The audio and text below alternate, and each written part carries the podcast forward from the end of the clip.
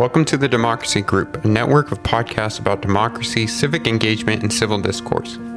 This week, we're sharing a special episode from the Continuing Studies Podcast, a higher education podcast for university podcasters. Jenna Spinelle, the founder of the Democracy Group, and myself, Brandon Stover, the network manager at the Democracy Group, got a chance to be on the Continuing Studies podcast and talk about the work that we do at the Democracy Group, how it started, our mission, and all the wonderful projects that we have going on.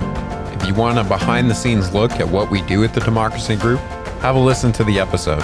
When you get done, consider subscribing to the Continuing Studies Podcast or visit continuingstudiespodcast.com to see more of their episodes. As always, we appreciate you listening. Thank you for your time and attention. Welcome to Continuing Studies, a podcast for higher education podcasters. In each episode, we talk to a university podcaster to ask some questions, get answers, and share tips and ideas about higher education podcasting.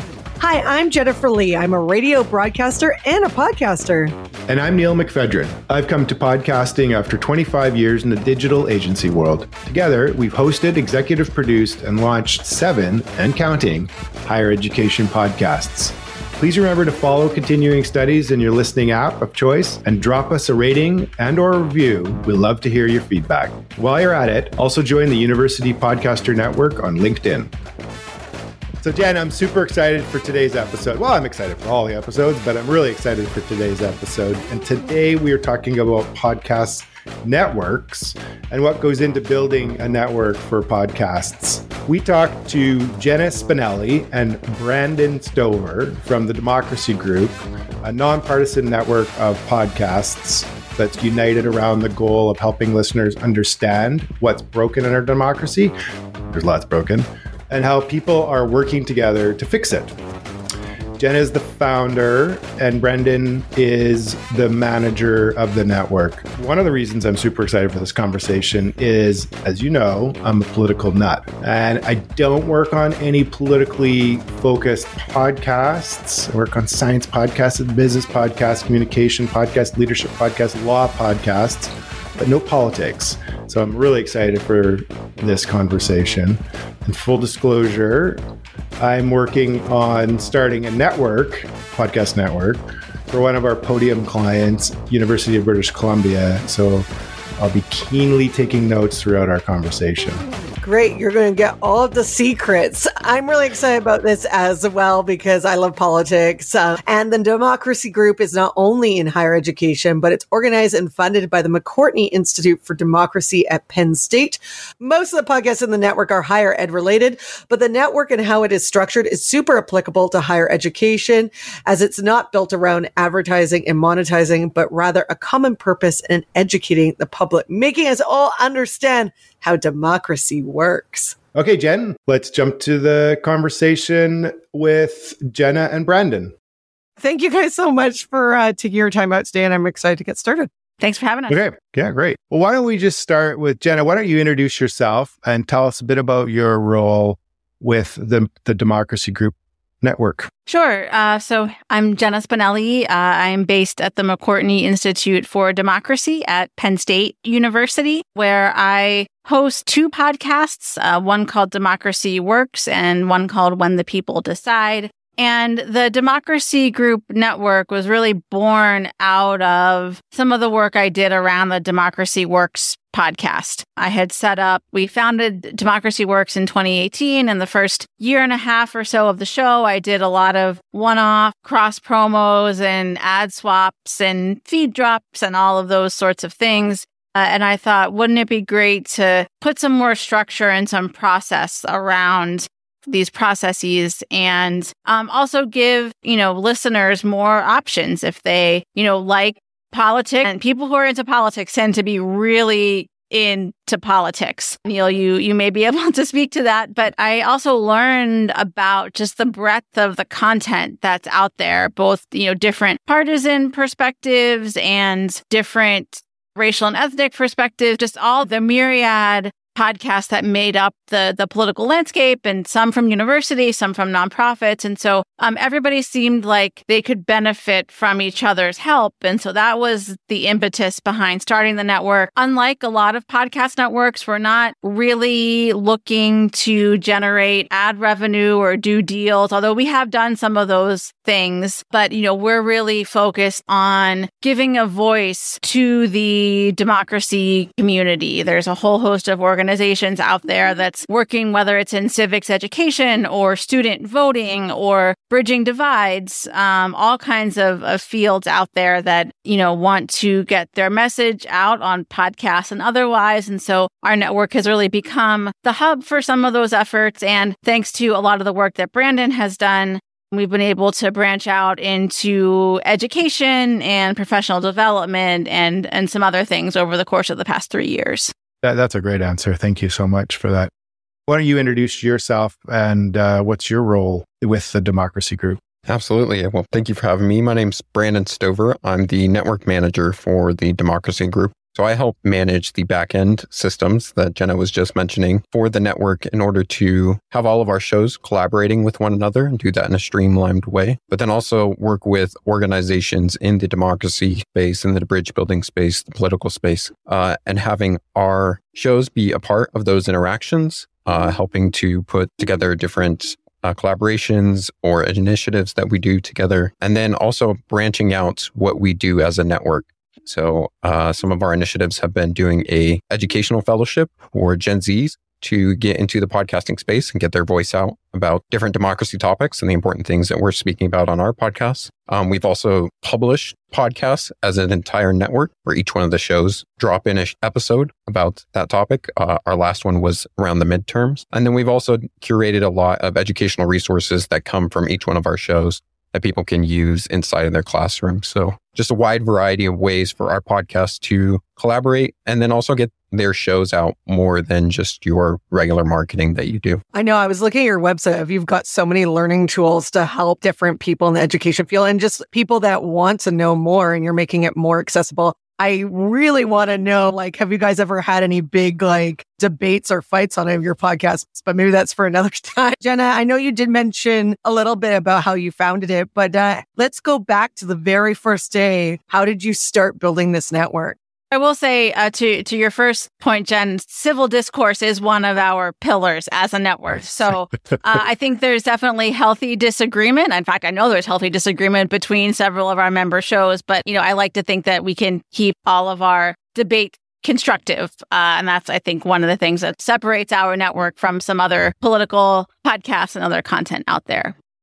The early days, I enlisted the help of a podcast consultant. Uh, his name's Jeremy Helton. He does a lot of different things in, in podcasting and marketing and PR and outreach. So he and I identified uh, a list of initial network member shows and came up with the pitch to invite them. And, and many of them were people that I had already worked with in some capacity. So um, we came up with an initial list, had meetings with everyone, built kind of bare bones website and some other assets, got a newsletter going, um, just like you start any new project, right? And started building up our lists um, and followers and, and all of those things and asked the, you know, member shows to help spread the word. And many of those shows are still with us today. And we've added new members over time and, and have continued to refine those processes about what we're looking for now when we onboard a new show.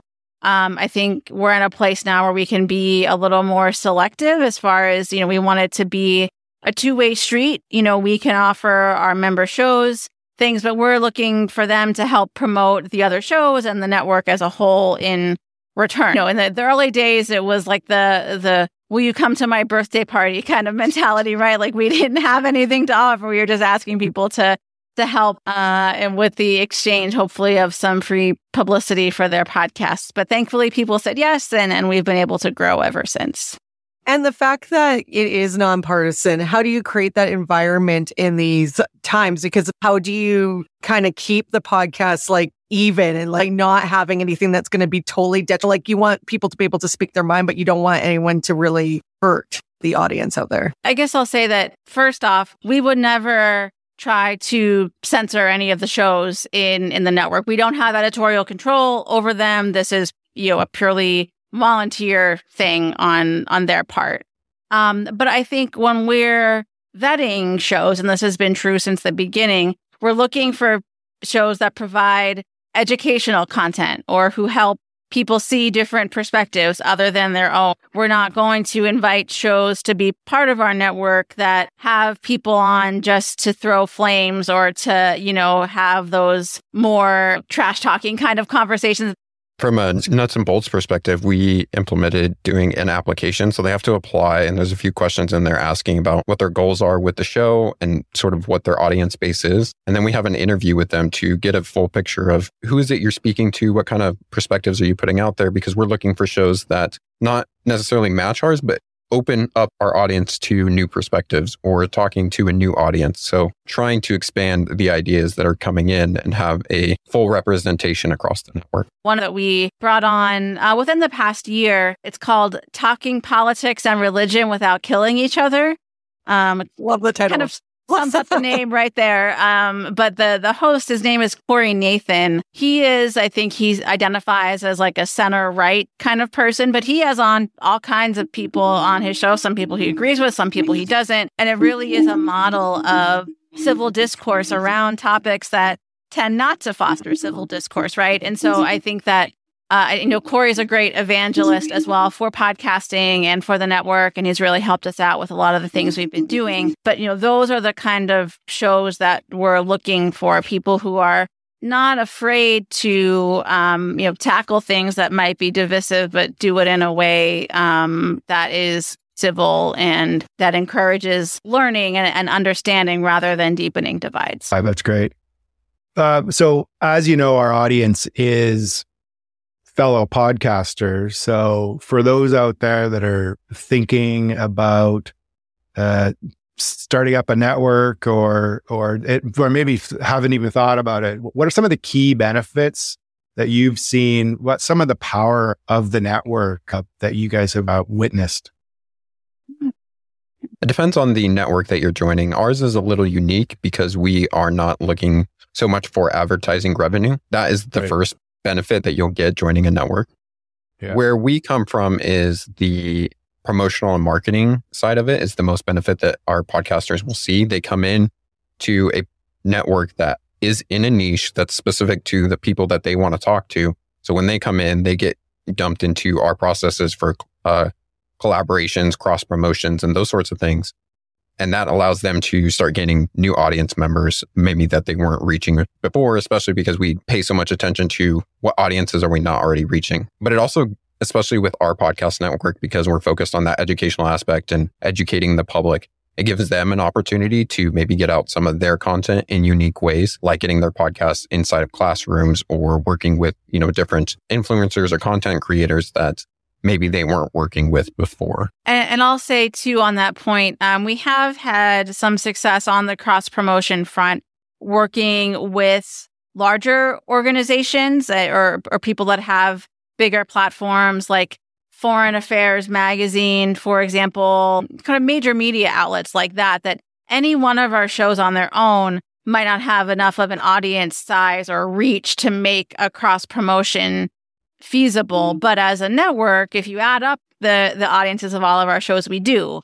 Um, and so that's something where there is strength in numbers, you know, being able to pool our resources to go after larger opportunities like that. And Brandon, you already mentioned a little bit that you have an application process, but are there any other rules or anything else that you need to submit to be considered to be part of this network? We often have them submit uh, like their favorite episode or their best episode that thinks exemplifies the type of people that they're speaking to so we can get, get a touch. We like to listen to a few just so we get a taste of what's going on. Also, what marketing channels that they have. Again, that was the major benefit of joining the network. You're going to get access to everybody else's marketing channels, but what are you bringing to the table as well? So it's you know, an equal exchange on both sides. And the people that are playing, are you finding that it's uh, early days for them? They're brand new to podcasting or their show has been gone on for a while and they have a little bit of a following? the ones that have recently applied are smaller shows and they're like st- starting to get a grasp. That's obviously very attractive for a smaller show to come into a network like this, be able to gain a bigger audience. But the shows in our network range in how many downloads they're getting. We have heavy hitters that are 20, 30,000 downloads, and we have smaller shows that are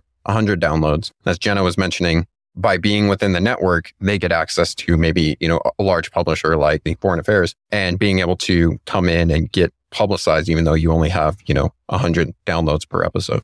So I'm just sort of curious, any other requirements that you ask of, of the podcasts in the network? Yeah, we do um, encourage folks to utilize that branding and to, uh, you know, link to us in their show notes and on their own websites. But again, because there's no money changing hands here, we're kind of limited in what we can ask people to Right. do. And, you know, because everybody's at a different organization, they all have their own rules that they have to follow. Everybody has a different level of, of what they're able to do as far as branding and how that relates to their own organization. But I mean, the only other uh, requirement is that you uh, do have a consistent publishing schedule. If we are working on you know, ads or cross promos or network wide initiatives. If somebody, you know, publishes an episode and then doesn't have another one for three months and we don't know about that in advance, that can be problematic for some of the things that we're working on. We also have a, a newsletter that goes out every other week where we feature the newest episodes from the network. So if, if somebody doesn't have things coming out consistently, then those are not an asset that we have to draw from with the things we're putting out. Wow. That's really cool. Yeah, I, I like it. Um, you have to be serious because I feel like a lot of times and a lot of people starting podcasts are not necessarily serious or, or know that there needs to be consistency in order to grow. And so you as a network needs to make sure that you guys are going to get everything or you're never going to grow as a network either.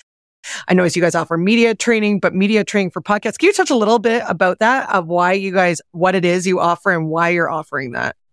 I think that um, we've heard from our hosts in our network wide meetings that we have that you know everybody has done bad interview or been with a, a, guest particularly if you interview academics or other expert types um, they can be very dry and boring and unrelatable to a podcast listener and not always do a good job in in being prepared or responding to the questions the host asks. So that was the idea like what could we do to help the people that we work with uh, and it's it evolved into helping academics thought leaders nonprofit leaders um, people working in political reform um, helping them hone their stories and their messages to be effective podcast guests. Um, so we have an intake form where we ask them about um, what some of their key messages are that they want to get out what some of their past experiences have been where they may have stumbled in interviews before. And then Brandon and I will will work with them to do a training and a mock interview. Uh, the deliverable of that uh, three clips that they can share on social, or in the case of a if they're working with a publicist, um, the the publicist sometimes likes to have those clips to send out to the the podcasts or other outlets that they're pitching. Oh my god, this is brilliant! So brilliant. because I've just, it's such a unique feature. I usually coach a lot of people that are hosting the podcast because again, interviewing format is the hardest format, but it takes a long time to learn that craft. But on the other side of it is the fact you guys are helping the guests too, because just as hard as it is to be the interviewer, the interviewee sometimes is really hard too. So I love it. We bring different things to the table. I'm learning how to ask questions.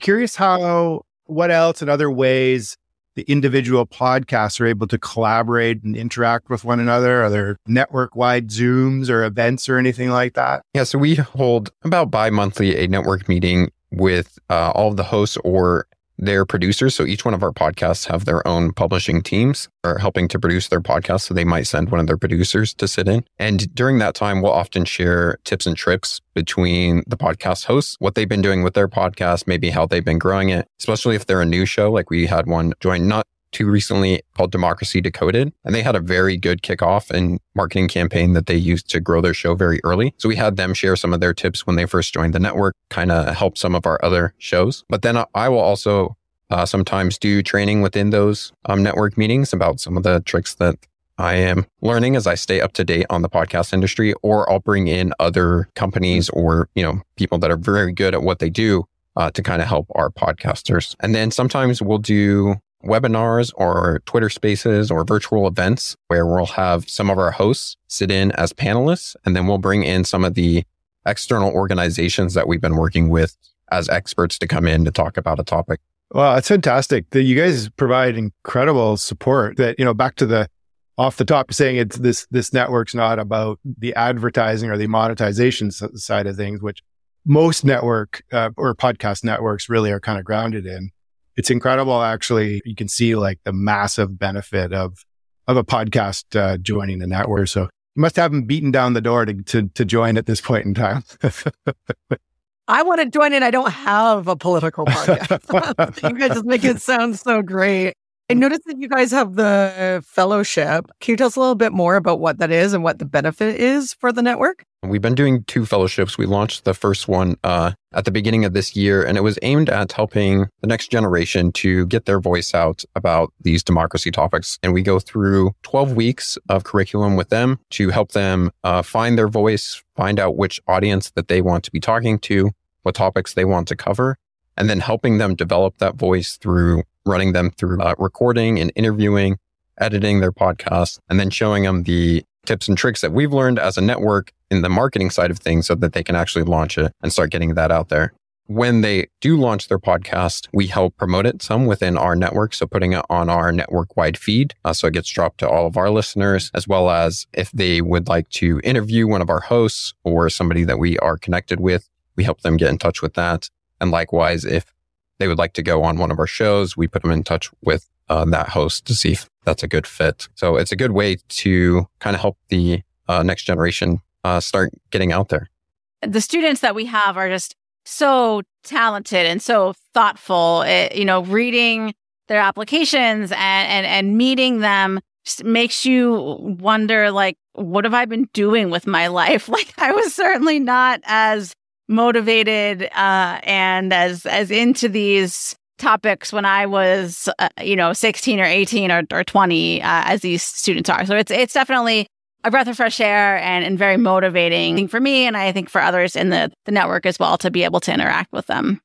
And we match these students with mentors uh, in our network. Mm-hmm. So one of the hosts will be also going alongside the student during the fellowship to help them craft and refine their idea what you guys are doing is even beyond podcasting, helping young people. I sound like an old person. I think it's a great way because, you know, politics is important and understanding is important. And it doesn't matter who you vote for. It's just understanding why you're voting for that person and, and what that makes you feel. And we uh, include a few different lessons and um, during our live workshops talk about the landscape that they're living in now, especially in the social media age and talking about media literacy and where are they getting their, their information and then their responsibility as a podcaster to, you know, put out good, uh, thoughtful information to the people that are listening to them. Correct information is the important key. Well, making sure that what you're doing is you're researching properly and any information you give out, you have a responsibility yourself that you're giving out the correct info.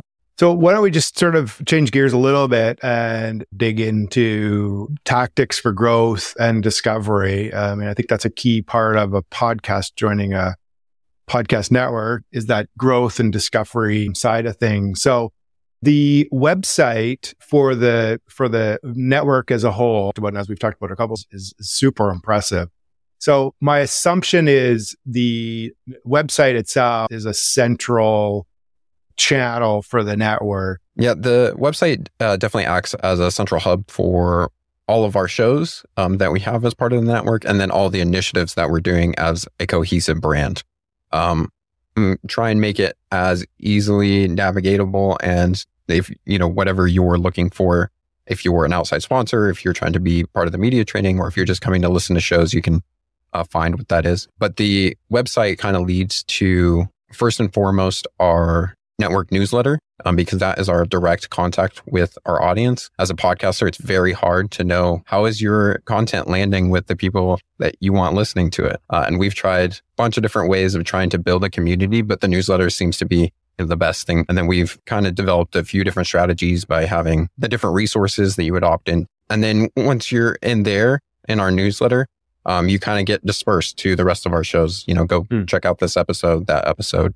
And that's how we kind of bring the audience together and then disperse them out. While it is definitely a, a promotional vehicle for our shows, it is more than that. Uh, we've heard from our audience that they're they want to learn more about some of the topics that we cover in our episodes. So we will write articles, which we also repurpose as blog posts on the website um, about different topics, or do Q and A's with partner organizations. Um, we end every newsletter with a call to action, so our community is very much interested in, in understanding what they can do to foster a healthier democracy. So we try to uplift opportunities for them to do that and also create resources. We just had a, a five ways to take action resource guide that we published on the website. Um, and that is again a way to to get people subscribed and and into our orbit, so to speak. Yeah, every year we try and run a listener survey and they're telling us basically what they want to see. So we're trying to put that up on the website or in our shows or in our newsletter uh, so that it's more valuable to them and then hopefully get shared with other people.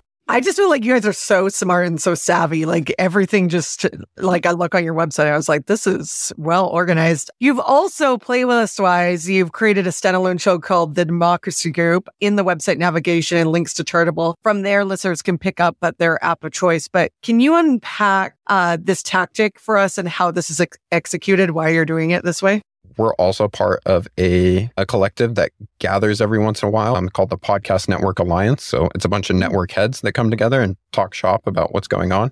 And a few of them had mentioned that they had network wide playlists that were either dropping in all their shows or just like a selection. And that was one of their best performing podcasts uh, in their network. So we figured, well, why not try and do it for us as well? And then it allows our listeners to go to a place to kind of get a taste of each one of these shows because it's going to be hard to like listen to all 20 shows at once. Instead, you can kind of pick up a few episodes and then maybe, you know, drop in your favorite ones and subscribe to those.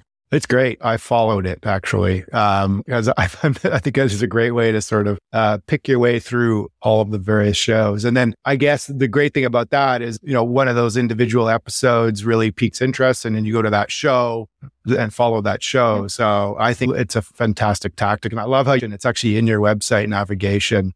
And I saw that there's also uh, a quote unquote playlist shows built around themes. Um, Jen, I think you'd mentioned off the top or a few minutes ago about the 2020 midterms, what's at stake show. So that's interesting. That feels like a, a, a moment in, in time. Yeah, I think you guys give us uh, a lot credit for all the amazing things we're doing. Really, we just throw like spaghetti at the wall a lot and see what try and works and continue doing the things that work and the ones that don't. We're like, well, that was a good test. I think it's any Great. podcast. So I feel like everyone's like just throwing spaghetti at the wall and what works, work. Yeah. Podcasting's still really new. As someone said at the conference, it's still in its first inning. So the more we stick spaghetti on the wall, the more we're able to help each other out. I think it's kind of the nature of the beast too, with an RSS feed that you're putting out there to a whole bunch of individual apps that are doing all their own things, the Spotify's and the Apples and the whatnot. So you're you're gathering these followerships in the apps at at the sort of at that level. So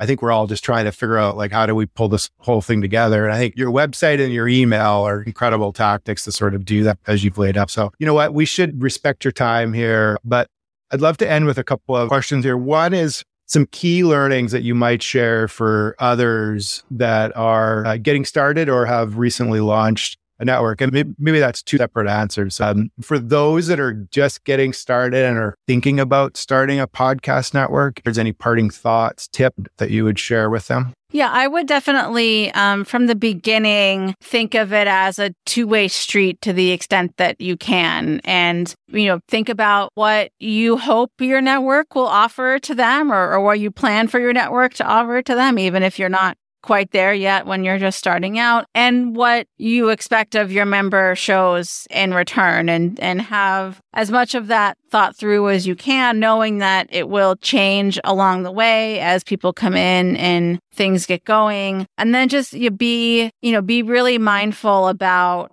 who you want to have in your network you know what their mission is how that that aligns with your organization and the organization you're building in in the network. And then yeah thinking about what the relationship is between the network as a whole and the member shows. And again, this is a place where we're still throwing spaghetti at the wall in in some respects, but I think keeping those lines of of conversation open is important and having opportunities like network-wide meetings for people to share ideas and feedback and learn from us and learn from each other. Perfect. And I have one more question for you. I want to get into all the juicy stuff. So, has being part of this network changed your political participation or views on democracy? For me, it it has exposed me to perspectives that I might not seek out on my own um, and opened my eyes, especially to the field of bridge building, which I wasn't really familiar with. But there are literally hundreds of organizations that are aimed at bringing people with diverging views together in mm. a hmm. variety of ways to have conversations and foster constructive dialogue and hopefully reduce political polarization here in the US